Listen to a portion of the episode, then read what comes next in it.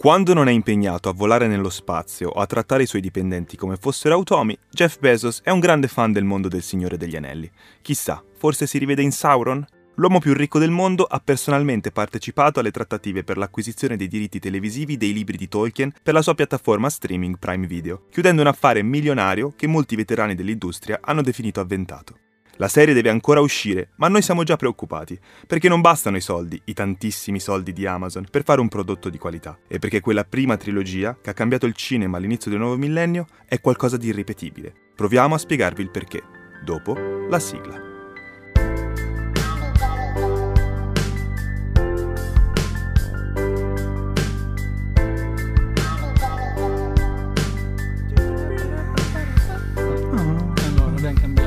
Every day is Monday. Benvenuti al secondo episodio di TNT Movie Talk. Io sono Tommaso E io sono Tommaso. e siamo pronti ancora una volta a scoppiettanti discussioni su film, serie tv e cultura pop. Come stai, Tommy? Bene, bene. Hai avuto una buona settimana? Intensa, intensa. Oggi argomento bello ricco. Vogliamo approfittare del recente teaser per la nuova serie prodotta da Amazon sul Signore degli Anelli per parlare della trilogia originale. In particolare, e per evitare di stare qua 10 ore, vogliamo discutere di cosa ha reso questo classico adattamento così speciale e l'arduo cammino che la serie di Prime ha davanti a sé, se vuole anche solo sperare di avvicinarsi alla grandezza e al successo del suo predecessore. E per fortuna che c'è qua con noi Tommaso, eh, non io l'altro, che è uno dei massimi esperti di Tolkien. Allora, intanto grazie, ma stai esagerando, perché io sono un fruitore dell'opera di Tolkien, non certo uno studioso né un massimo esperto. No, no, abbiamo scritturato Tommaso esattamente per eh, la sua conoscenza di questo mondo e e quindi oggi ci tirerà fuori tante di quelle perle che ci, ci spiegherà esattamente perché la trilogia di Jackson è entrata nella storia del cinema e di come la serie di Prime, probabilmente, eh, non, non siamo veggenti, ha il rischio di fallire nel lasciare un'impronta duratura come quella che ha lasciato la trilogia originale. Eh, qua ti, ti vedo, ti vedo un po' pessimista, però dai, io, io sono un po' più ottimista sotto questo aspetto. Eh dai, dimmi, allora iniziamo un po' da, da quello che è il tuo rapporto con la trilogia e con il mondo di Tolkien in generale. Mamma mia, questa è la trilogia. La trilogia con la L maiuscola, la T maiuscola, la R, tutto il resto maiuscolo, qualsiasi cosa. Cioè, quando parliamo del Signore Anelli, parliamo per me del- dell'opera magna. Ha segnato la mia adolescenza e mi ricordo ancora quando vidi per la prima volta La Compagnia dell'Anello. Purtroppo non la vidi al cinema, ma vidi... Io sì. Ti invidio per questa cosa.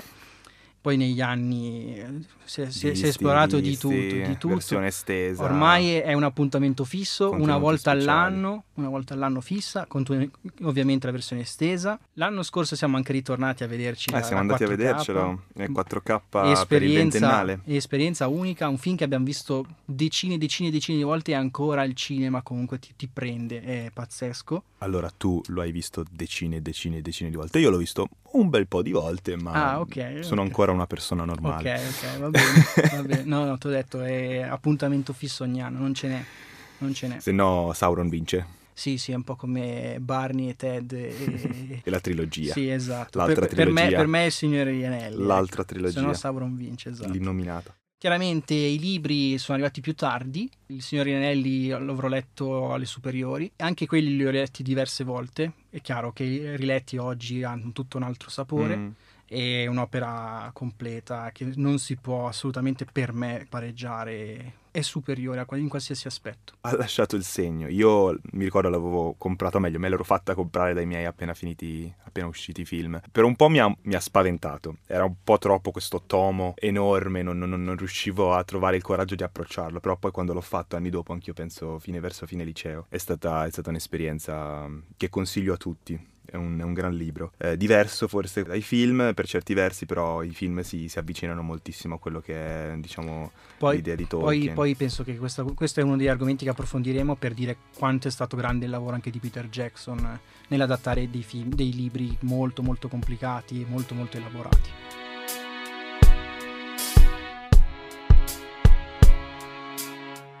Due parole su quella che sarà appunto la serie di Prime che eh, arriverà sui nostri schermi, o meglio sugli schermi di chi possiede un abbonamento a Prime Video, eh, il prossimo 2 settembre 2022. Il Signore degli Anelli, Gli Anelli del Potere, questo è il titolo che è stato dato, eh, la cui prima stagione sarà composta da otto episodi. Sviluppata da J.D. Payne e Patrick McKay, due nomi che non conosco, penso che uno dei due abbia lavorato alle più recenti stagioni di Star Trek, sono, sono abbastanza giovani, quindi stanno scommettendo su degli showrunner mm, nuovi, mm, okay, freschi, okay, okay. vedremo se, se, è una scommessa che vale. La serie sarà ambientata nella seconda era della Terra di Mezzo, quindi migliaia di anni prima rispetto agli eventi dello Hobbit e del 3400, infatti qua c'è subito una domanda, ma quanto dura una stagione? Allora, sono otto episodi. Ah, ok, c'hai una risposta. E quanto durano le singole puntate a questo punto? Allora, non ho trovato dati specifici, ma presumo che seguendo il trend di, di tutte le serie, diciamo, che sono uscite negli ultimi anni, sarà intorno ai 45 minuti, un'ora a puntata. Magari la prima puntata aprirà con una bella ora e mezza potente, e poi le, le, le quelle successive. Quindi, volendo, potenzialmente potremmo avere 10 ore di contenuti solo per la prima stagione, praticamente. Forse 8 ore? Sì, mm, diciamo una lunghezza che si avvicina a quella della, della, eh, vabbè, dell'intera trilogia. 3400 anni, ripeto. Di, 3000... tempo, di tempo ne hanno, eh, quindi.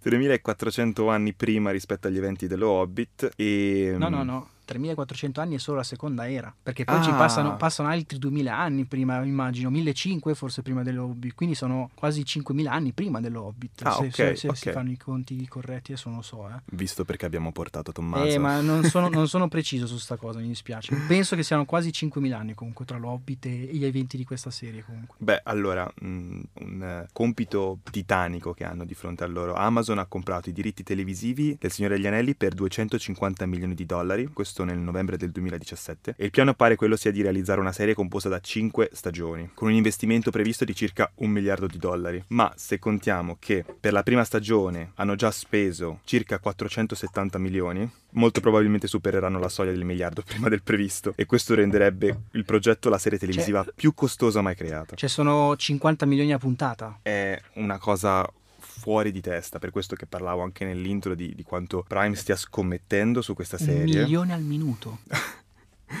e, e, e, voglio sperare che, che, ne valga la pena e voglio capire esattamente Prime cosa intende ottenere da tutto ciò perché sì, ho chiaro, eh, Beh, sarà un...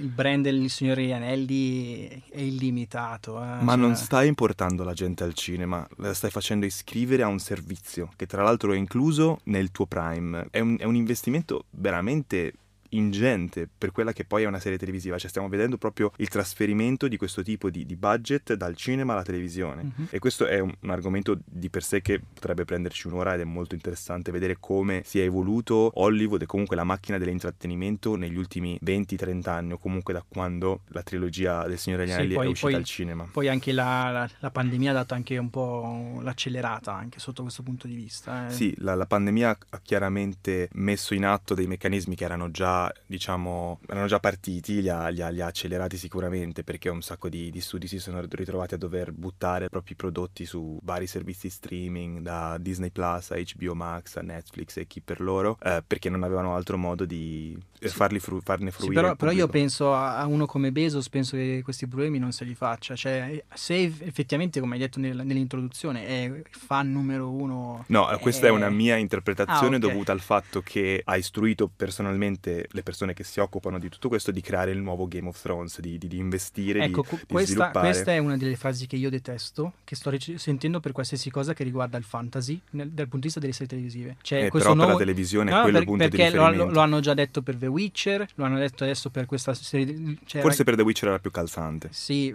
ma ragazzi, un conto è il Game of Thrones, un conto è il Signore Anelli. Cioè, poi questa è una cosa che approfondiremo più avanti, quando parleremo magari delle tematiche. Stiamo parlando di due cose molto, molto diverse. Mm-hmm. Però quello che a me interessava è se, se hai un, un, riassunto della trama, di cosa posso andare a riempire, oltre al fatto di dire saremo ambientati nella seconda era. Allora, le informazioni a nostra disposizione, mh, mm, non dico che non sono molte, però dal punto di vista della trama si sono tenuti abbastanza schisci. Però comunque su IMDb, IMDb ho trovato la seguente descrizione della trama. Okay. La serie segue un vasto gruppo di personaggi vecchi e nuovi e racconta gli eventi principali della seconda era, la forgiatura degli anelli del potere, da cui il fantasiosissimo titolo okay. della serie, e l'ascesa di Sauron, la storia del regno di Numenor e l'ultima alleanza tra elfi e uomini. Ah, ok, quindi Sauron è super protagonista di mm. questa intera serie televisiva in pratica. Dovrebbe incentrarsi molto su di lui, non so se vogliono farne un personaggio tragico come ormai è trend di Hollywood e comunque... Lo sviluppiamo più avanti secondo me su Sauron perché ho degli spunti interessanti su questa cosa, su queste tematiche, su questo argomento. Beh, online ho visto un po' di confusione su appunto esattamente quando è ambientata e quali personaggi che già conosciamo possiamo aspettarci di rivedere. Eh, ripeto, 3400 anni. Cioè, eh no, è, l'arco di tempo è veramente enorme. Eh. Sì, però eh, io penso che il fan medio, anche della trilogia originale, si chieda, ok, un personaggio come Gandalf, per esempio, abbiamo la possibilità di rivederlo in questo contesto? No, no perché gli Stari non erano ancora nella Terra di Mezzo all'epoca. Assolutamente no. Infatti, questa cosa la sapevo anch'io.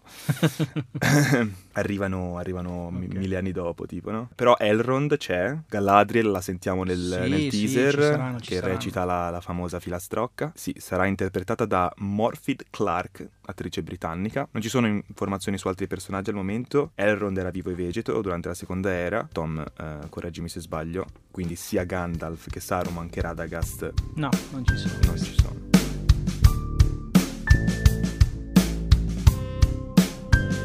Allora, eh, quello di cui vogliamo parlare oggi secondo me è un po' un mix di cosa rende la trilogia di Jackson così speciale, cosa l'ha resa questo fulmine a ciel sereno, quest'opera irripetibile e infatti che poi hanno fallito anche soltanto con, con la trilogia dello Hobbit a ri- ricatturare quella magia, quell'incredibile unicità della, della, trilogia originale non, non, sono riusciti a ripescarla più. E di, diciamo quali sono le sfide che Prime Video dovrà affrontare nell'adattare la storia di Tolkien, che comunque è una storia antecedente a quella del Signore degli Anelli, che ne fa di fatto un prequel. E sappiamo bene che i prequel possono a volte, raramente funzionare molto bene e altre volte essere questi esercizi, riferimenti a cose che devono ancora accadere, slegati da, dalla trama e lì soltanto per strizzare l'occhio a chi sa e chi si aspetta di vedere determinate cose. L'abbiamo visto nello Hobbit, ad esempio, ovviamente lì si tratta di un lasso di tempo infinitamente inferiore alla ah, trilogia originale. Non c'è paragone tra i due progetti, tra l'Hobbit e questa serie televisiva, per me, eh, chiaramente. Magari, magari se, se, poi parliamo dello Hobbit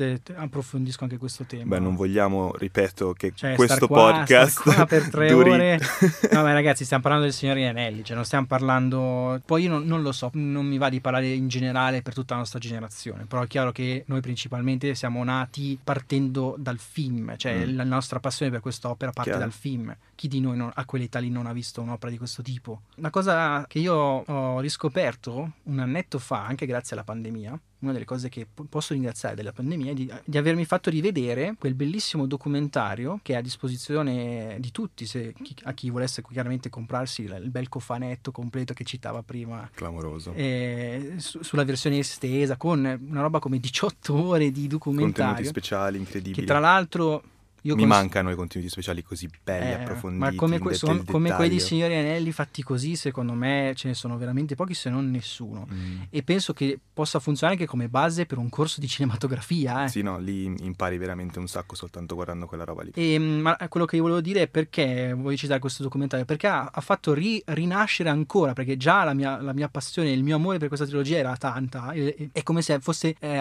dato nuova linfa ulteriore. E quindi rivedere come era stata fatta quest'opera con quegli occhi un po' più adulti, così come andarla a rivedere al cinema, ti rendi conto veramente della potenza, dell'importanza anche storica di un, di un lavoro di, quest, di, quest'uomo che mm. dovremmo fare tutti quanti una statua nel nostro giardino, e, che si chiama Peter Jackson. Cioè per me Peter Jackson è la persona migliore a cui potessero affidare un progetto di questo tipo. E qui ti fermo perché eh, è qualcosa di cui vorrei parlare anch'io e ci sono alcuni dati che voglio discutere con te eh, e alcune informazioni che sicuramente sono anche contenute in, que- in questo lunghissimo e incredibile documentario. Ma c'è un discorso da fare, secondo me, sul panorama nel quale uscì all'epoca Il Signore degli Anelli e il panorama in cui esce la serie di okay. Amazon Signore degli Anelli oggi okay, nel 2022. Okay. Perché io credo che eh, la nostra generazione, che comunque quando è uscito Il Signore degli Anelli era piccola, aveva 10, 11, 12 anni, si dimentichi che il fantasy come genere cinematografico era qualcosa di, che fino ad allora era ritenuto infantile, poco remunerativo, per nerd e le produzioni di questo tipo non esistevano per il fantasy. Avevi magari un Braveheart con una star come Belle Gibson, quindi un, un dramma storico di gente a cavallo che si combatte, che poteva portarsi magari a casa un budget da 150-200 milioni di dollari. Ma quel tipo di, di soldi e quel tipo di sforzo di, organizzativo di cui adesso parleremo era qualcosa di fuori dal comune, è stata, oltre che un miracolo, una scommessa che non si fa più. Allora, complessivamente hanno speso circa 300 milioni di dollari, che all'epoca erano tantissime. Adesso questo genere di cifre, parlavamo settimana scorsa. Sì, li di... fai per Batman v Superman.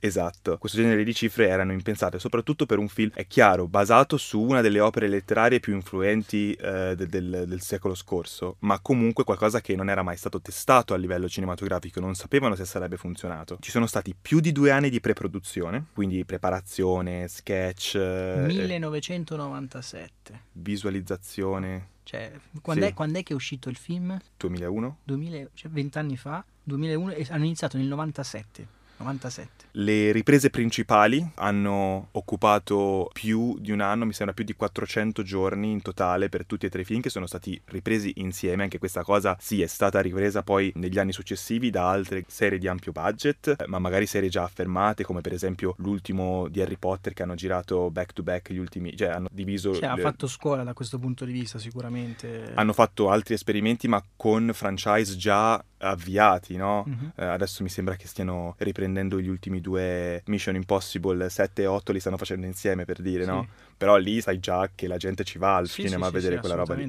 Ma, ma infatti, quello, le- perché, perché la scommessa? Perché questo film ha tutti i tratti di essere un film eh, indipendente. Nella realizzazione, Cioè, non ne- in tutto, in tutto n- non è un caso che dentro c'è un- una figura come Peter Jackson che è neozelandese, che con Hollywood aveva avuto niente. pochissimo a che fare. Peter Jackson era all'epoca un regista poco conosciuto che faceva principalmente commedie horror e gli hanno affidato uno dei film più grossi, una delle scommesse più grosse che Hollywood abbia mai fatto. In media, un film, per essere ripreso, prende dalle 4 alle 10 settimane massimo. E stiamo Mm. parlando comunque di film di medio-ampio budget. Film più piccoli, magari mi viene in mente la settimana scorsa hai citato Donnie Darko. 28 giorni sono stati esattamente, la scelta è ricaduta su 28 giorni. Perché nel quanto hanno, sono durate le riprese? Le, le riprese durate. del film Mm. sono durate 28 giorni. Ovviamente stiamo parlando di un film di scala infinitamente più, ba- più piccola. Vabbè. Però comunque per farvi capire che 20 settimane per film sono... Questi attori hanno vissuto nei, nei panni di questi personaggi per più di un anno della loro vita. Centinaia di persone del, del cast e del- della crew tecnica Mhm. hanno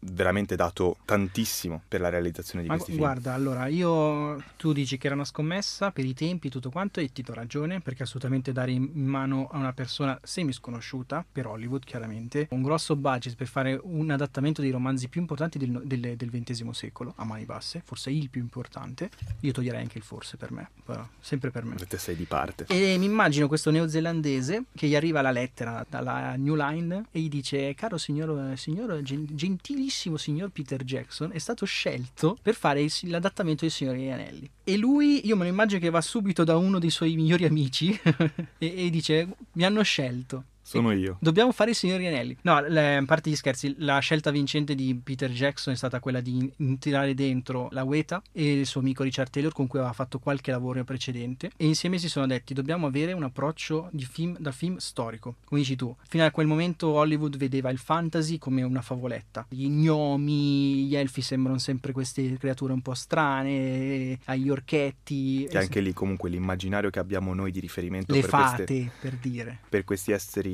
fantasy, fantasy sono gran gran parte basati su quello che ha creato Sì, Tolkien, sul mondo sì. di Tolkien. Però lui, eh, Peter Jackson dice: Io non devo fare un mondo magico, io devo fare un mondo storico. Cioè, l'idea che questo mondo a- abbia una storia, abbia un- una cultura, passato. un passato.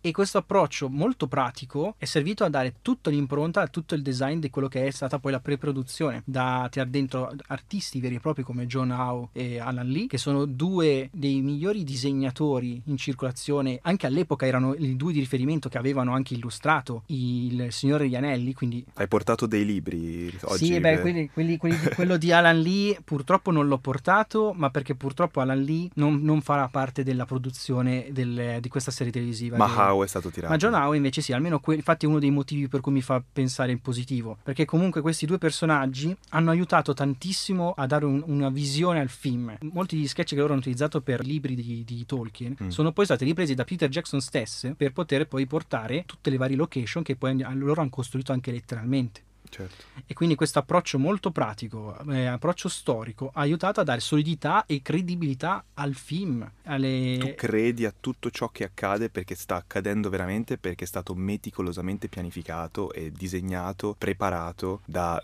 decine e decine di artisti e poi gli attori che hanno coreografato ogni scena. E- è un lavoro che non viene più fatto così e non vogliamo sembrare dei boomer che dicono ah non fanno più i film come No. quando eravamo piccoli noi. Però è così, ne- nel bene e nel male eh, l'industria è cambiata completamente, questo tipo di rischio non viene più preso. Pensa a un film come Dune che è uscito l'anno scorso e che si potrebbe definire quasi un po' come la controparte sci-fi eh, di quello che può essere un, Sì, a eh, livello di romanzo sì, sì, sì. un, un Stessa profondità di mondo, di No, creazione. hanno affidato il primo film di una potenziale serie ambientata nel mondo di Dune a uno degli- dei registi più acclamati degli ultimi anni, Mhm. Denis Villeneuve, che è anche uno dei miei preferiti personalmente. Vabbè, le- la scelta di Villeneuve è completamente diversa da quella di Peter Jackson. Esatto, cioè- una scelta completamente diversa che ti fa capire anche il tipo di scommessa che una, una major è disposta a prendere. Loro non hanno neanche scritturato Villeneuve per due film, hanno fatto un contratto che prevedeva Mhm. che in base al- agli incassi del primo film Sì. eh, loro avrebbero finanziato un eventuale sequel. Ecco, il rischio che la Warner Bros. non si è voluta prendere, cosa che invece la New Line ha fatto all'epoca, era proprio di dire facciamo tre film in un colpo solo. Esatto. Cioè lì vedi proprio un'unità di intento, cioè veramente è un unico racconto. Sì, È sì. chiaro che poi ogni film è autoconclusivo, però ragazzi sta raccontando un'unica storia. Il e... primo è autoconclusivo, non puoi guardare le due torri e poi dire ok, sono soddisfatto, me Beh, ne vado. autoconclusivo nel senso che è un film che finisce dopo due ore e mezza, due- quasi tre ore, ok? Poi dopodiché è chiaro che la storia è, è continua su tutti e tre i film e Certo. te lo devi guardare uno dietro l'altro. non Sì, puoi- però a livello tematico, cioè è chiaro che la storia non è finita alla fine della, della Compagnia Sì, dell'Anello, però comunque c'è quel senso di finalità, di, cioè, c'è un percorso che Frodo ha fatto, che i personaggi hanno fatto, hanno raggiunto anche emotivamente un- un- una nuova maturità, quindi Mhm. cioè, è un film più, più completo rispetto agli altri due ma, che... ma è compatto e Certo. anche l'idea stessa di Peter Jackson, oltre al dire facciamo un film storico, Mm. è anche stato di dire facciamo tre film in uno, perché quello lì aiuta dal punto di vista anche della creazione ad avere un'unità di tutto il cast, dalla sceneggiatura, del set design ai costumi, perché anche i costumi chiaramente qua c'è tutto un mondo, ma la cosa interessante è che quei due anni di preproduzione sono serviti a creare letteralmente questo mondo dove poi gli attori sono andati a vivere dentro. Certo. E questo Sono aiuta entrati- tantissimo perché poi Peter Jackson deve essere preso ad esempio anche come project manager perché lui non ha mai preteso di dire ho io le idee e dovete seguire quello, quello che è la mia visione ma Mhm. io ho alcune idee so già che ho altre persone bravissime intorno a me che devono essere stimolate e devono essere anche invogliate a partecipare a questo progetto e le idee arrivavano da chiunque da Alan Lee o John, John Howe che erano lì apposta per quello ma anche da Elijah Wood di turno Certo. perché l'attore nel momento in cui camminava letteralmente dentro eh, alle strade di Gran Burrone o, o delle- di, o di Hobbyville, chiaramente gli venivano le idee su quello che poteva essere la scena girare, il suo personaggio. personaggio. Jackson, per tornare un attimo, diciamo, Sì. alla- a quella che è la serie di Prime Video, il regista è stato a lungo in trattative per un potenziale coinvolgimento nella produzione della serie, ma già a giugno del 2018 era stato annunciato che non avrebbe avuto nulla a che fare con la serie. A quanto pare è stata una dipartita amichevole, ha detto se ci saranno delle note da offrire sulle Sì, sceneggiature. qua, qua secondo me c'è, c'è tutta l'esperienza dell'Hobbit che, che, che spinge. E poi secondo me inasprito. Peter Jackson a un certo punto può anche dire ragazzi, cioè io il mio l'ho fatto, cioè non è che posso andare avanti a fare degli Vabbè, ma una consulenza. Vabbè, lui per esempio recentemente ha fatto uscire un bellissimo progetto sui Beatles, eh, per Mm. esempio, quello è assolutamente... È- Back, vuole, vuole darsi da fare su altri, altri fronti, chiaramente, cioè non è che deve fare solo il Signore degli Anelli. Ma secondo me Prime Video ha fatto bene ad approcciarsi comunque a chiedergli una consulenza di- anche minima, semplicemente per dimostrare un rispetto e una reverenza a quello che è stato fatto in passato. Comunque dimostrare di aver capito qual è stato l'apporto che ha dato. Mentre altre persone che invece saranno coinvolte nella nuova serie eh, dovrebbe esserci Howard Shore, quindi... Allora, Howard Shore ci deve essere, perché al contrario di Peter Jackson, che chiaramente ha, ha tirato fuori un altro tipo di, di, sforzo per fare una roba di sei anni, più tutte le fatiche dell'Hobbit, Howard Shore è eh, colui che mette la firma finale a quel capolavoro che è la trilogia, perché senza colonna sonora il film perderebbe tantissimo. E anche il modo in cui hanno lavorato insieme loro due mm. eh, fa vedere proprio come deve essere fatta una colonna sonora di un film. Cioè Howard Shore racconta tutta una sua storia eh, all'interno di, quel, di, quelle note, di quelle melodie che tira fuori. Sono d'accordo, infatti sono andato a cercarmi in preparazione per il podcast appunto i nomi che avrebbero lavorato alla serie e non ho trovato notizie più recenti di settembre scorso al riguardo, però Howard Shore dovrebbe essere in trattative per musicare la colonna sonora. Ovviamente la, la musica è qualcosa che arriva alla fine di una produzione. Nella... Eh, questo tu dici chiaramente, sì è chiaro che arriva dopo alle scene girate, mm. recitate, tutto quanto. Però diciamo che ha fatto parte anche della scrittura stessa delle scene Howard Shore in, in certi ambiti, perché dava spunti a Peter Jackson quando sentiva la singola canzone, la singola melodia. Ecco, non, non, faceva so, parte della parte creativa anche lui. Non so se queste notizie non sono arrivate alle nostre orecchie, mm. perché ovviamente c'è un sacco di discrezione al riguardo e tentativo ovviamente di, di evitare eh, leak, spoiler e mh, mm, gente che ruba sceneggiature. Quindi magari Howard Shore è coinvolto nella produzione, noi non lo sappiamo no, per okay. certo. Però di solito, anche soprattutto soprattutto quando si parla di una produzione televisiva, il composer arriva nella fase di post-produzione, sì, quando sì, il beh, girato sì, è già stato fatto. Assolutamente sì. E, ehm, io consiglio un libro molto molto bello e molto approfondito, anche molto tecnico, di Doug Adams, eh, The Music of the Lord of the Rings Films, dove veramente vi viseziona le tematiche portate avanti da Washorn, dalla sua colonna sonora. Ci sono anche delle, delle, degli spartiti molto molto belli. Ha scritto questo libro insieme a Dawar Shore. Quindi è uno che ha seguito veramente tutto il processo creativo ed è andato veramente nel dettaglio. È un libro che consiglio perché è veramente veramente bello. Va bene, me lo presterai. Sì, assolutamente. Molto tecnico, eh? c'è tanta teoria musicale. Un'altra cosa anche interessante che poi dicevamo, hai accennato prima, 400 giorni di scene sono solo per le scene che abbiamo visto poi al cinema, ma dovete pensare che anche a distanza di anni, cioè nei due o tre anni successivi all'uscita, gli attori sono stati richiamati per recitare di nuovo certo. e, e, tutti si sono prestati a queste scene aggiuntive quando il film in realtà era già uscito al cinema ed era già concluso. Le scene aggiuntive, la stragrande maggioranza comunque, non sono scene che erano state tagliate dall'opera originale, ma che sono state aggiunte. Mm-hmm per realizzare queste vers- versioni on video mm-hmm e penso fosse la prima volta che un'operazione del genere veniva fatta. Ah beh, io, secondo me è, una, è, l'ennesima dimostrazione di quanto affetto ci fosse dietro a questo film, a questa produzione, di quanto questo gruppo fosse unito, mm-hmm. la passione che tutti quanti mettevano, ma tutti, dal primo attore al regista all'ultimo dei costumisti proprio. Cioè, però la, la, quella che a me, una delle eredità più grosse del film, secondo me sono gli effetti speciali. Cioè gli effetti speciali... La cura di ogni singolo dettaglio. Anche le nuove le tecnologie scene. che vengono, vengono, sperimentate e che oggi ancora vengono utilizzate. A questo riguardo ho um, un paio di, di cose di cui vorrei parlare. Il software Massive eh, che fu sviluppato da zero per creare le, le battaglie, per ehm, diciamo aumentare i numeri dei combattenti, de, de, dei figuranti, no?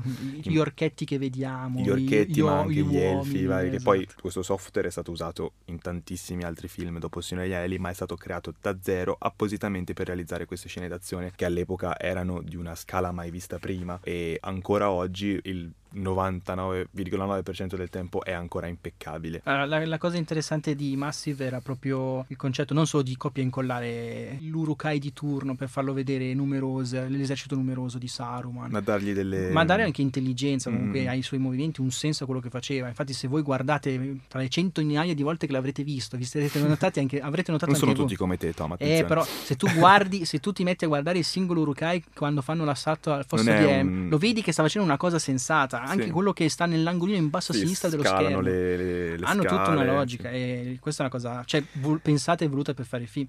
Il motion capture Vabbè, infatti parliamo della computer grafica, ma anche vabbè, della rivoluzione del motion capture di Gollum e il grandissimo Andy Serkis. Che... Solo, solo sulla storia di Andy Serkis e di Gollum ci vorrebbe eh, una eh, faremo un podcast. Tra l'altro, tu Andy Serkis l'hai anche conosciuto. conosciuto no, lo, lo, lo, vedevo spesso perché andavo a scuola di cinema a Londra eh, in questo mm, lotto che conteneva una scuola di cinema, eh, alcuni studios e l'Imaginarium, che è la casa di produzione di Andy Serkis. Quindi capitava che magari uscissi da lezione e lo incrociassi che usciva dalla macchina per andare a lavorare. Ma andava quattro zampe o no? no. Andava in giro normale, ok, ok. Uscito dal personaggio allora. Sì, sì eh, non lo so, magari poi in privato ancora un po' ogni tanto... Esce qualche palla qualche di pelo. tesoro. Okay. La cosa buffa è che la tecnologia che usarono, usarono per, per Gollum in realtà non era pensata per Gollum, perché inizialmente la usavano per ricreare i movimenti in studio di certi animali, mm-hmm. tipo i troll o queste cose qua. Sì, anche lui poi ha dato tantissimo a questa Inizio, tecnologia. Tant'è che lui doveva essere, doveva essere, semplicemente sostituito come corpo digitale, diciamo. Hanno riprodotto il suo volto, le invece, sue fattezze. Invece quando si è presentato la prima volta sul set c'era Sean Austin e Elijah Wood Grande che rimasero stupiti da come Andy Serkis interpretava il personaggio. Piccola parentesi. Sì trovo inaccettabile assolutamente, ma proprio mi ferisce nel profondo che Sean Austin al momento sia più riconosciuto e citato per il ruolo piuttosto piccolo che ha avuto in Stranger Things e che la gente si dimentichi della sua performance epocale e... nei panni di Senvise Genji. Sono passati vent'anni da questo film. Cioè, eh, ma... Stranger Things è molto più recente. Più popolare probabilmente, allora, non lo so, sono io parlo, io parlo per tutti gli amici che, che fan della Marvel. La Marvel Marvel non ha inventato un cazzo. Ascolta Tom, eh, stai calmo che Eh, no, no. perdiamo ascoltatori.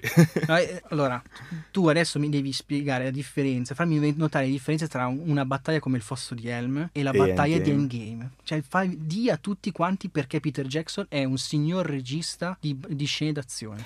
Però secondo me stai facendo un paragone ingiusto e non è neanche il paragone più eclatante perché io reputo che per quanto sia diciamo trainata da um, un uso spropositato della computer grafica e da un- una, una palette di colori un, un- un poco ispirata la battaglia di Endgame sia comunque ben diretta ci sia un, un senso di progressione eh, si, si riesca a seguire bene diciamo almeno i personaggi principali dove sono cosa stanno facendo perché certo è inarrivabile quello che Peter Jackson e il team creativo è riuscito a fare con, eh, con qualcosa come il fosso di Helm. Parliamo di eh, una delle scene più dispendiose e complicate mai fatte, penso ancora ad oggi. Solo per la battaglia del fosso di Helm hanno impiegato quattro mesi, principalmente girate in notturna, che è un incubo girare in notturna. Ah, c'è una, c'è una cosa che forse bisogna precisare, che principalmente Peter Jackson lavorava con tre tipologie differenti di tecniche, Mm. perché c'era il girato con gli attori veri e propri, c'erano i modellini, Miniature che erano gigante, in che cui sono- lo- lei, lui provava le tant'è che la riprese. miniatura del fosso di Helm era stata ricostruita in una cava realmente esistente. Era enorme, ci ok? si poteva muovere, camminare in Ok. mezzo con la telecamera e poi provare anche di, di sfondi poi adattati o incastrati o comunque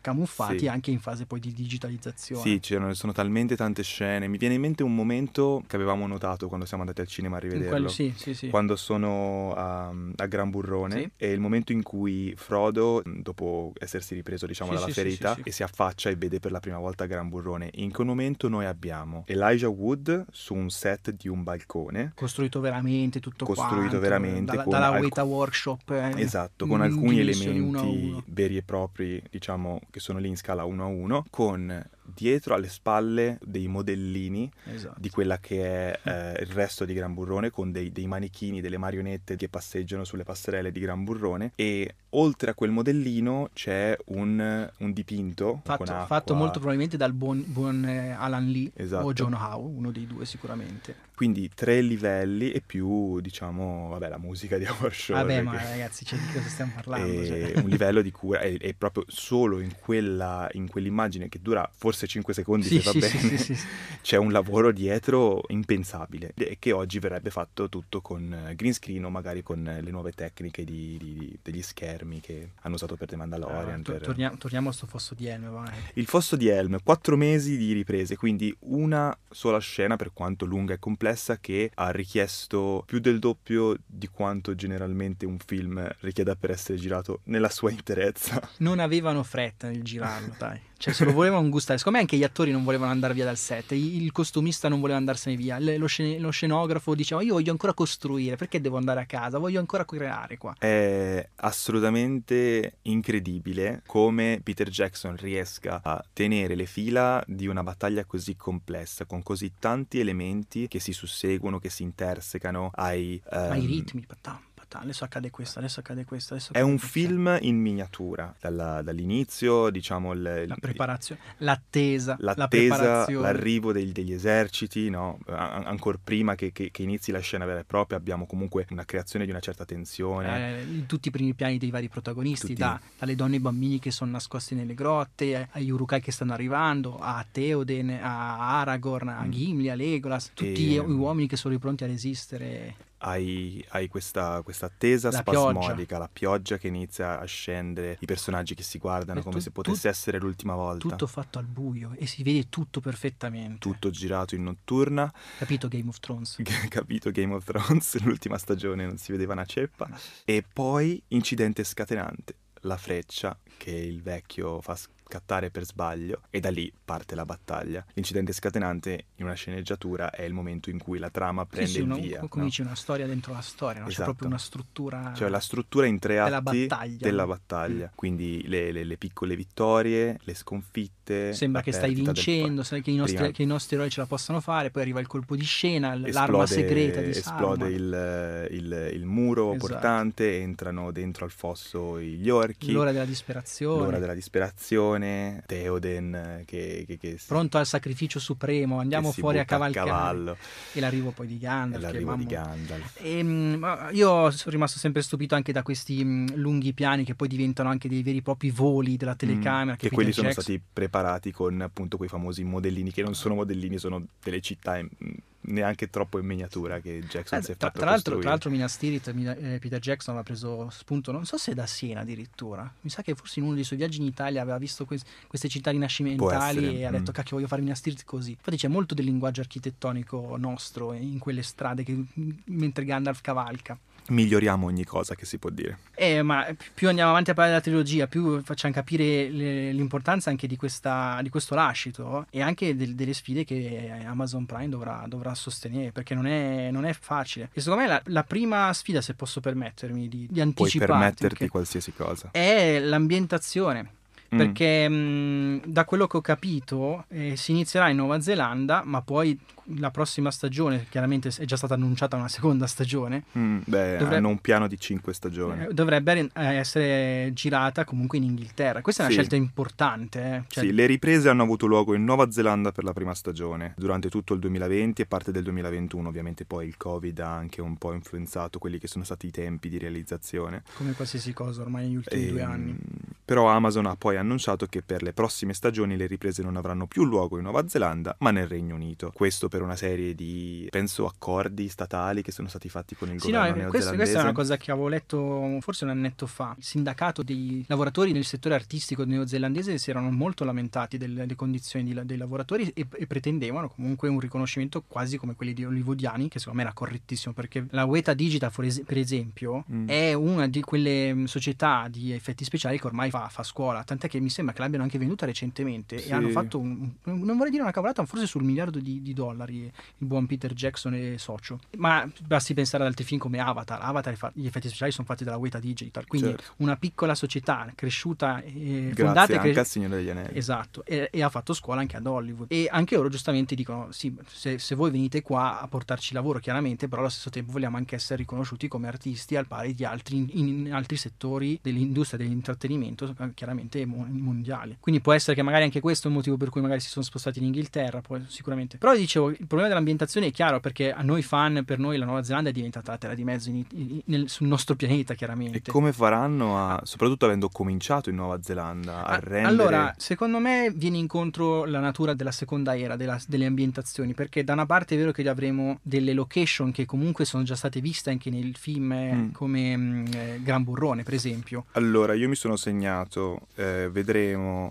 sicuramente nella prima stagione le montagne nebbiose, Quelle di Moria, per intenderci. ok? Lindon, Allora, Lindon, va bene, vai avanti. poi- capitale elfica, giusto? Eh, Lindon è un, è un regno, la capitale elfica è Anuminas, penso che l'accento sia giusto, non, non- vorrei...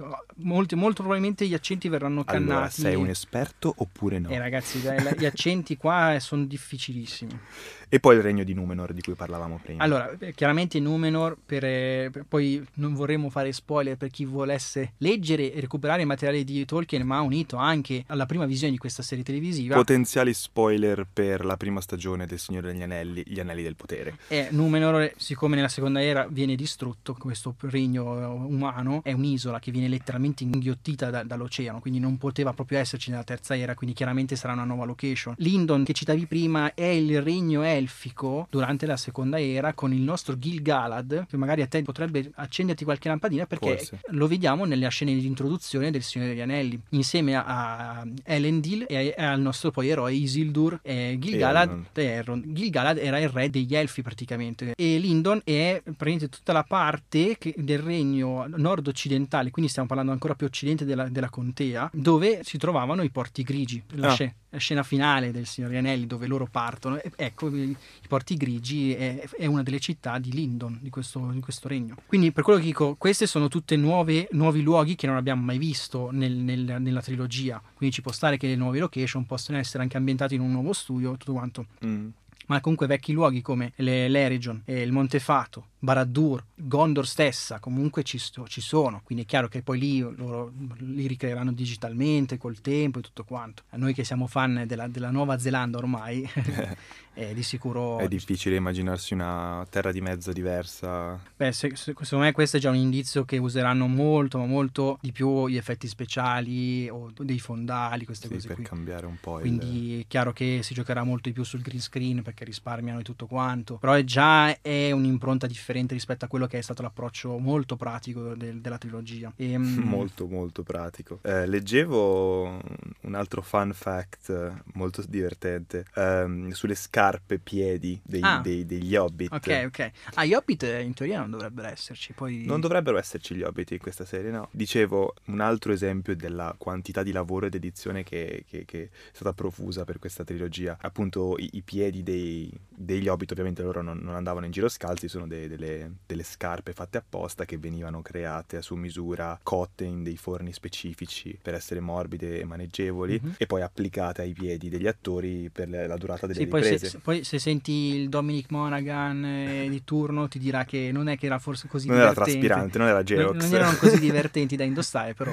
va bene. Eh, venivano, venivano attaccate, truccate con i vari peli per mascherare diciamo il tutto e ogni giorno dovevano essere poi rimosse, quindi distrutte e rimosse e quindi durante l'intera produzione della trilogia eh, ne sono state prodotte 1800 paia. Questo per farvi capire quanti... Beh, i chilometri ne dovevano fare. eh, cioè. Poi parlavamo delle sfide no, di, di Amazon Prime, oltre all'ambientazione chiaramente c'è, c'è la trama. È vero che devono parlare di 3400 anni, è vero che hanno determinati eh, spazi liberi, però è anche vero che ci sono alcuni punti per cui è particolarmente vincolata. Mm. E si dovranno basare molto su, su quello che è la, la- la- storia e la traccia che è stata lasciata da, da Tolkien, perché in base agli accordi presi con la Tolkien Estate, che è uno dei due principali enti Mhm. che hanno, diciamo, possiedono i diritti Eh, quelli ri- sono i veri esperti. della riproduzione di- esperti. de- delle storie di Tolkien, e la serie non può in alcun modo contraddire ciò che Tolkien ha scritto sulla seconda era. Amazon può eh, in maniera similare a quello che è stato fatto per lo Hobbit con l'aggiunta di personaggi tipo l'elfo di Evangeline Lilly, Eh, Tauriel, eh, esatto, può aggiungere personaggi e ti prego no. dettagli per riempire quelli che sono vuoti Ok. lasciati eventualmente da Tolkien nella, nella narrazione della seconda era. Per questo parlavamo di potenziali spoiler. Se è ambientato nella seconda era e se è ambientato eh, anche in parte sull'isola di Numenor, vedremo la distruzione di Numenor. Questo è Sì, no, ma infatti sui diciamo pilastri narra- eh, della, della trama. Eh, io parlo sempre par- citando il Silmarillion perché quella è l'opera che ho letto quindi tutti i vari racconti incompiuti purtroppo non li ho ancora recuperati e ho chiaramente intenzione di fare perché quando si legge di Tolkien è sempre un'ottimissima lettura e consigliatissima parliamo di- della seconda era del, chiaramente la forgiatura degli anelli Mm. che ha una sua storia intrigante, molto interessante secondo me, di questo Sauron che riesce a raggirare gli elfi. Poi abbiamo le, le- le cosiddette guerre eh, dell'anello tra i- gli elfi sotto Gil-galad e Sauron, appunto, e anche delle resistenze a Imladris, quindi Gran Burrone. Mi dicevi se Elrond c'era o meno, Elrond ci sarà assolutamente, perché Elrond è uno dei fondatori di Gran Burrone, chiaramente uno dei principali condottieri elfici l'agente Smith. l'agente Smith, citando Matrix di settimana scorsa. E poi chiaramente stiamo parlando di Numenor, e Numenor è, è la parte centrale della seconda era e ha tutte le sue fasi, dalla fondazione fino a, al crollo a mano proprio di Sauron stesso, mm. che inutile dirlo sarà il personaggio più importante di tutta la serie televisiva. E dovrebbe concludersi poi con questa ultima alleanza famosa che noi già vediamo nel film del Signore degli Anelli come, come prologo. Ecco, una cosa interessante di cui non abbiamo ancora parlato e che secondo me vale la pena menzionare adesso è che la New Line, quindi la divisione della Warner Bros. Che ha prodotto le trilogie originali, è inserita all'interno del progetto di Prime sulla base del potenziale materiale tratto dai film che possa essere in qualche modo utilizzato nella serie. Non, mm. non vanno molto a fondo nella, nella descrizione di questo rapporto, mm-hmm. però l'obiettivo sembrerebbe quello di produrre un vero e proprio prequel, quindi non è una nuova versione, una nuova interpretazione delle scritture okay, di Tolkien, ma okay. è direttamente collegato al mondo, ovviamente migliaia di anni prima, dei film almeno sulla carta, almeno nelle intenzioni. E non, non so se è un bene o un male, non riesco a... Eh, questo, è, questo sinceramente è uno degli aspetti che più in, mi interessano, vedere, diciamo che è uno dei, forse dei punti anche chiave per capire se la serie, non dico che fallirà o meno, però è uno dei punti chiavi su cui ho grosse aspettative, perché se deve essere trattato come un prequel, come è stato trattato anche l'Hobbit alla fine, perché l'Hobbit è un vero e proprio prequel del Signore Anelli,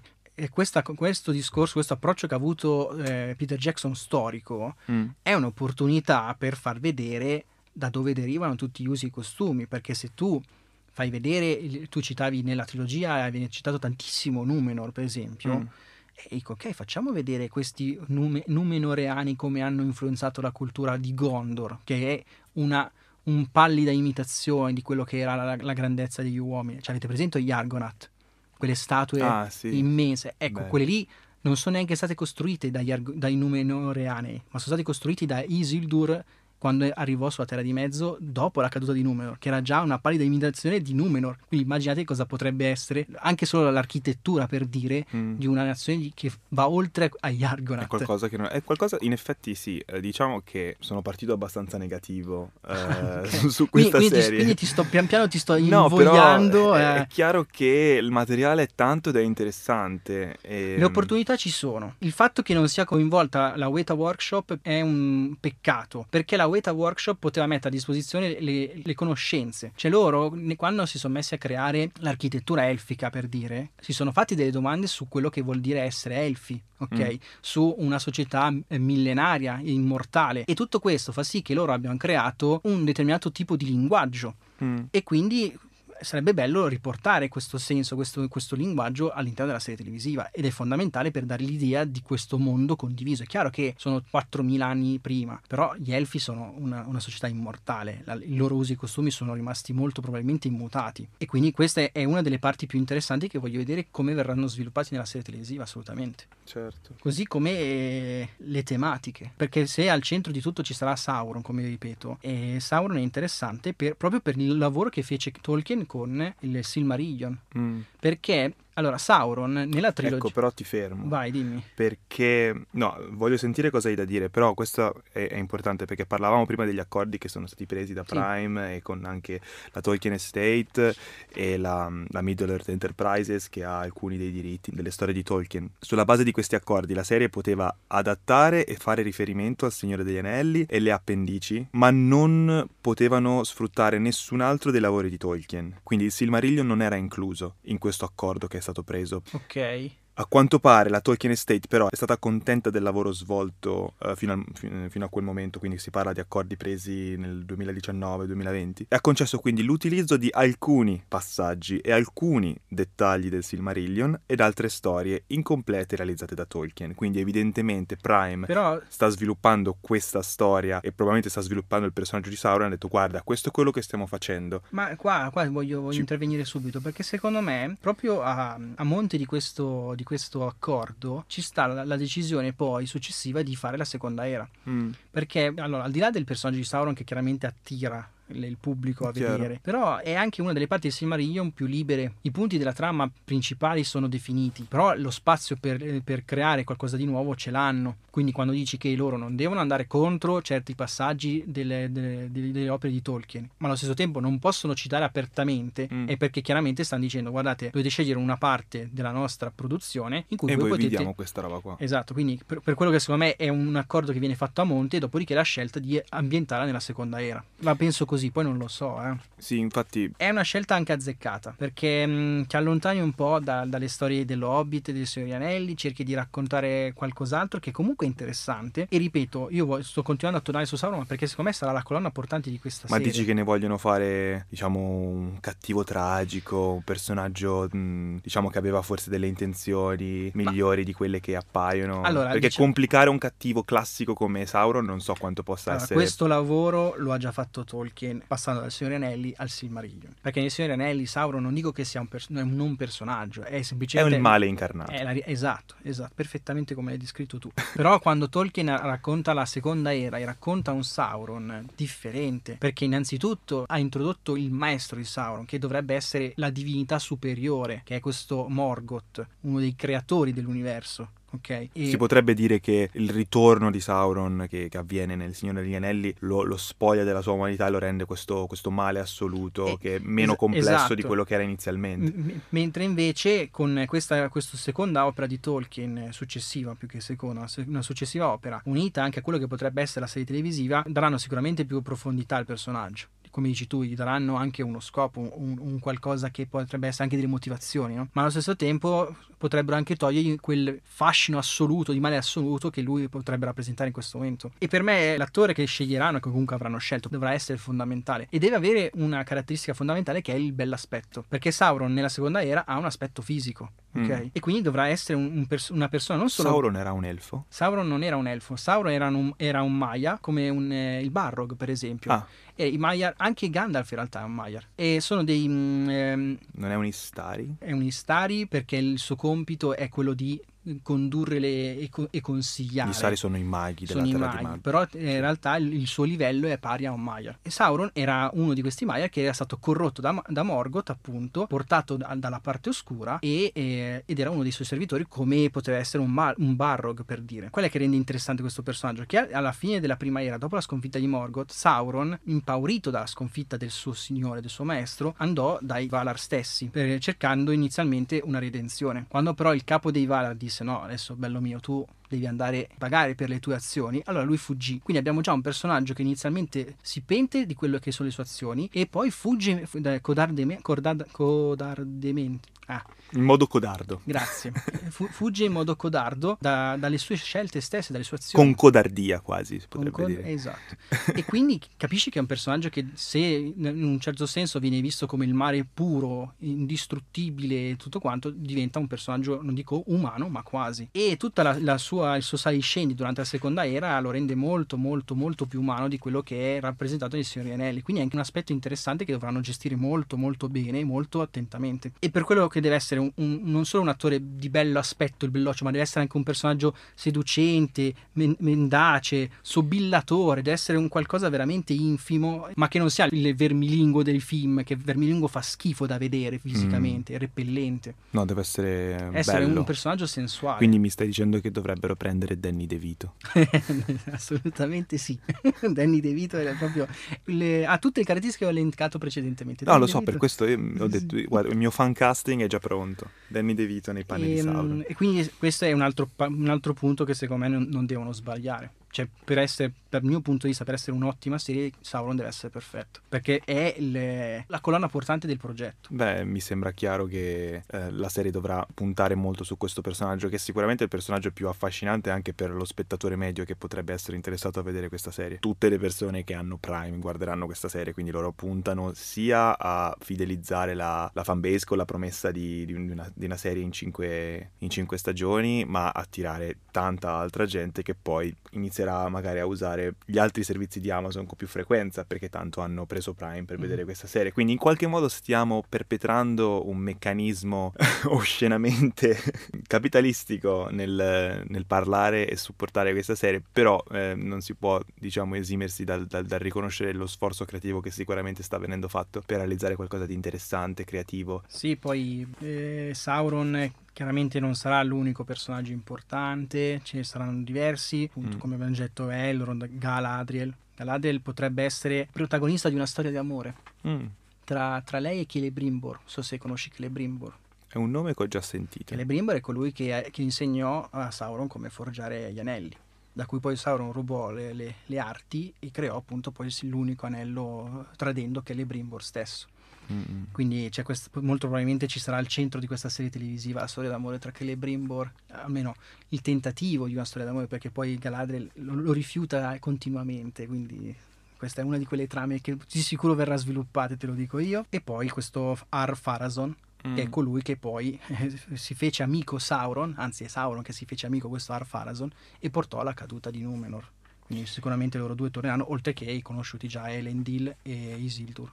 Come la vedi a livello di casting? Io mi sono fatto un giro su MDB per vedere un po' mm. degli attori annunciati, quindi... Mm, già, già, tra l'altro vedevo attori con nomi di personaggi sconosciuti, mm. che vabbè è normale perché abbiamo detto che di libertà ne hanno dal punto di vista sì. della trama. Uh, no, ti parlo di casting perché nelle serie fantasy penso in particolare a The Witcher, la seconda stagione che ho visto recentemente, non l'ho finita. So che, che tu non l'hai tutto. apprezzata. Forse ne parleremo prima o poi, sì, non lo so. Sì, Sarà una puntata molto Un'oretta negativa. di sfogo ci vuole. Così per giustificare di averla vista. Sì, esatto. Vedo una tendenza delle, delle, piattaforme streaming di, come dire, cercare di andare incontro a quella che è un cambiamento sociale importante, aspettato e, e, e legittimo, ovvero c'è una, una maggiore rappresentazione eh, di, di, tutte quelle che sono diciamo, le etnie. È chiaro che anche qualcosa che magari eh, è stato fatto presente in passato anche del Signore degli Anelli, perché anche per l'epoca è, un, è una serie di film estremamente bianca. Ma allora io da una parte certe tematiche è meglio lasciarle ai luoghi giusti, corretti. Mm come dici tu, il Signore Anelli è stato scritto in un'epoca di un certo tipo. Mm. Quindi noi stiamo parlando... L'ispirazione per io le sto, varie... Io sto parlando proprio della scelta del classico attore di colore per fare un ruolo che chiaramente che non, è, non è, stato fatto di quel tipo. Qua diciamo che ci sono dei paletti importanti, ok? Cosa che The Witcher se ne è fregato ampiamente sotto certi aspetti. Ma in Signore Anelli è chiaro che vedere un elfo di colore mm. non è il massimo. È anche vero che non tutti gli elfi sono come Legolas o come Galadriel o un sacco di altri personaggi che tu puoi ah, mettere sulla carta che hanno la possibilità di farsi valere no, senza è... dover per forza giocare con, con queste etnie diverse. È differenti. chiaro che io ora non so che intenzioni abbiano e la cosa che vorrei evitare di vedere, ma proprio per una, una questione di immersione mia personale nel, nel, mondo che vogliono creare, è un, uh, ad esempio Numenor, che comunque è basata su, sul regno degli uomini che abbiamo visto uh, in Gondor, in, uh, nel mm-hmm. Signore degli Anelli, sì. vedere all'improvviso una, una, società composta di asiatici, compagnia bella, risulterebbe secondo me stridente. E stavamo per esempio parlando di questa cosa con The Green Knight, bellissimo film sì. che è uscito qualche, qualche sì. mese fa e che consiglio a tutti, che tra l'altro è su Prime. In quel caso noi parliamo di blind casting, che è qualcosa che va molto di moda ad Hollywood negli ultimi tempi, e, e lì c'è stato tutto. Cioè, noi stiamo parlando in The Green Knight di una uh, storia Uh, arturiana, quindi ambientata al tempo della tavola rotonda. Sir Gawain è uno dei, dei, dei cavalieri della tavola rotonda uh, ed è interpretato da, da, Dev Patel, che molti di voi si ricorderanno per essere il, il milionario del, di, del milionario. Ma, ma, ma, perché funziona in The Green Knight questa scelta? Non è una delle tematiche del film, non è essenziale. Non viene, uh, non viene neanche menzionata come cosa. No, è semplicemente così. Cioè, hanno preso questo attore perché è bravissimo e gli hanno fatto fare un ruolo che era adatto a lui. Perché Green Knight, tra l'altro, era anche una reinterpretazione del regista stesso di un racconto che è appunto il Ser Gawain e il Cavaliere Verde. Mm. Mentre invece qua stiamo parlando di un adattamento di un'opera originale, così mm. come lo è stato e, e anche tu stesso. ci sono spiegazioni E anche tu più. stesso hai detto che la, la, decisione di farlo come prequel di un'opera già esistente come è la trilogia e come è l'Hobbit. È chiaro mm. che se tu nell'Hobbit e la trilogia e del Signore Anelli hai fatto una determinata scelta, non puoi andare in contrasto con quella scelta lì. Soprattutto Io... se vuoi che venga a, a crearsi questa questa, questa, coesione, se vuoi realizzare qualcosa che è ambientato nella stessa terra di mezzo in cui sono ambientati i fatti della trilogia originale, come sembra che sia l'intenzione. Tu puoi, puoi strizzare l'occhiolino su alcune tematiche e puoi anche creare all'interno del mondo dei Signori Anelli una razza discriminata. A un certo punto Numenor inizia a spaccarsi in due, con una maggioranza e una minoranza. E la maggioranza è quelli che non vogliono più seguire i dettami degli elfi, mentre invece la minoranza dice no, dobbiamo ancora ascoltare gli elfi perché sennò sono guai, ok? E questa minoranza viene discriminata puntata. Per esempio, lì hai un discorso di discriminazione importante e potresti farlo È come qualcosa che strizzata potrebbero sicuramente esplorare. Ma non devi per forza fare che questa razza sia, che ne so, di colore o asiatica. Anche perché sennò lì eh, diventa a- al contrario quasi offensivo eh, a suo modo soltanto perché scegli di, di- di dare una determinata etnia a un, det- un determinato tipo di personaggio. Lo stai sfruttando con, con coerenza all'interno dell'universo che tu stai narrando. Certo. Sì, puoi parlare di discriminazione, puoi parlare di rappresentazione, puoi parlare di, di em- emancipazione, eh, ma puoi farlo nei, nei- nei limiti di quella che è una serie fantasy creata eh, ormai eh, quasi cent'anni fa, se non forse esattamente cent'anni fa, negli anni venti, no? E diciamo che la, la prima, prima, prima Può pubblicazione... essere reinterpretata, può essere ripensata per una nuova generazione, è chiaro, però se vogliono eh, rendere omaggio e mantenere quella che è la- la- l'immagine che si è creata del Signore degli Anelli negli anni, è chiaro, ci sono delle cose che possono essere ri- ri- riviste, no? Eh, an- anche io storco un po' il naso quando nel, nel- nel secondo e nel terzo film vediamo i, i popoli invasori arrivare con gli olifanti Mhm. e sono tutti magari mh, di carnagione più scura, Sì. no? non, non- credo che sia stata una scelta felice Sì, sì, eh, fare una roba del genere, però è chiaro che eh, lì stai rappresentando qualcosa di diverso, di altro da quello che è il mondo. eh, No, non stai perché- facendo una perché lì generalizzazione. C'è, c'è un, eh, un monologo molto bello di, di Faramir quando uccidono Sì, che uno dicono di questi. sono Cioè, soltanto persone Nell'extended edition dice che questa, quali sono le motivazioni che l'ha portato a lasciare la propria casa, perché sta combattendo, cioè anche lui avrà, è, è una persona come me. Non hanno avuto il tempo di esplorarli più di così, Però cosa quello- che potrebbero avere il Esatto. tempo di fare nella serie. Ma infatti uno dei motivi, siccome gli uomini, ci, sono, ci saranno anche degli uomini normali, non solo i numenoreani, quelli che poi finiscono sotto il gioco di, di Sauron, che potrebbero essere esplorati da questo punto di vista. Comunque far vedere anche una profondità differente. L'importante è rimanere coerenti all'interno dell'universo narrativo, ma le tematiche che puoi sviluppare ci sono e ci possono essere, e anzi anche Tolkien stesso le ha sviluppate. Tra l'altro, parlando dell'olifante, mi è venuto in mente un altro fun fact che mi ero segnato, ovvero che l'olifante che vediamo nel film, quello che poi Legolas, eh, ovviamente in parte computer grafica, però hanno veramente realizzato Mhm. l'intero olifante ed è il più grande oggetto di scena mai costruito. Lo dovevano montare smontare portare nelle varie location per fare le varie scene che avevano. Eh, io consiglio a tutti quanti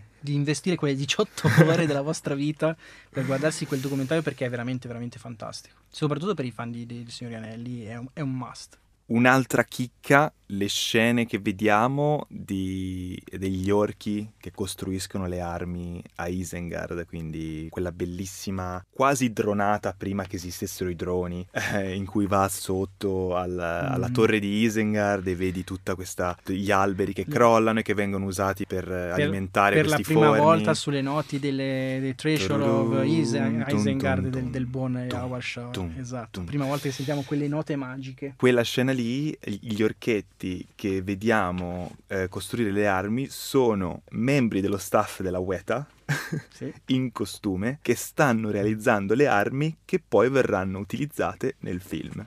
Non penso per l'intera durata della, della produzione, però per queste scene che sono state realizzate stavano veramente costruendo le armi. Si parla di una cosa come 2000 spade e 10.000 frecce. Le hanno fatte veramente, le hanno fatte in costume, sono stati ripresi che le facevano. Per quello che io quando vedo il dietro le quinte di quel film e vedo tutta quella passione, io mi, mi fa dire non verrà mai fatto più un prodotto. Non verrà fatto così. Potrà essere film- fatto, potrà essere fatto in modo interessante, sarà probabilmente un buon prodotto, perché con tutti i soldi che ci stanno buttando deve essere un buon prodotto o stanno sbagliando qualcosa. Però non, non- non- lo so, è, è quel, quel tipo di magia che non puoi ricatturare eh, una seconda volta, Allora- una terza volta oserei dire. Secondo me Amazon eh, eh, ha un vantaggio rispetto mm, all'Hobbit perché innanzitutto le- il tono di questa serie televisiva potrebbe essere molto molto più vicino a quello del Signore Anelli rispetto all'Hobbit perché l'Hobbit raccontava una storia per bambini alla fine. Quindi gioco forza, Peter Jackson ha dovuto fare anche delle scelte nel, nel tono de- della trilogia, che suonavano forse anche poi con, col mondo, con il designer del mondo che era stato creato per il Signore Anelli. E quindi da questo punto di vista, se loro riescono a rimanere coerenti con quello che è già stato fatto, perché loro devono semplicemente prendere quelle cose e adattarle al- al- alla serie televisiva. Hanno un lavoro già fatto, devono avvicinarsi con tantissimo rispetto. Quindi, se Peter Jackson ha avuto un, un- un rispetto enorme nei confronti di Tolkien e della sua opera e l'ha adattato il più meglio possibile nel film, questi devono avere il rispetto maggiore possibile nei confronti della trilogia. Quella- quel sentimento lì deve muoverli, secondo me. Quindi, quanto sono alte le tue aspettative per questa serie? Credi che riusciranno? Allora, le aspettative sono alte, perché comunque eh, Prime, Amazon Prime ha investito tanto.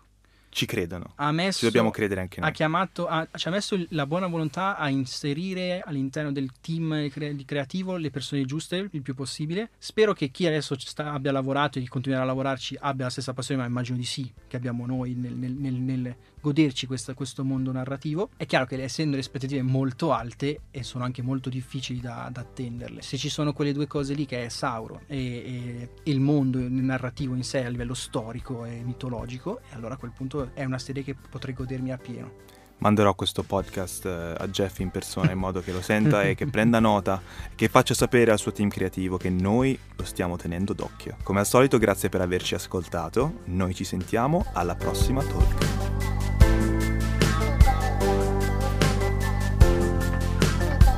Gigo? Legge tu.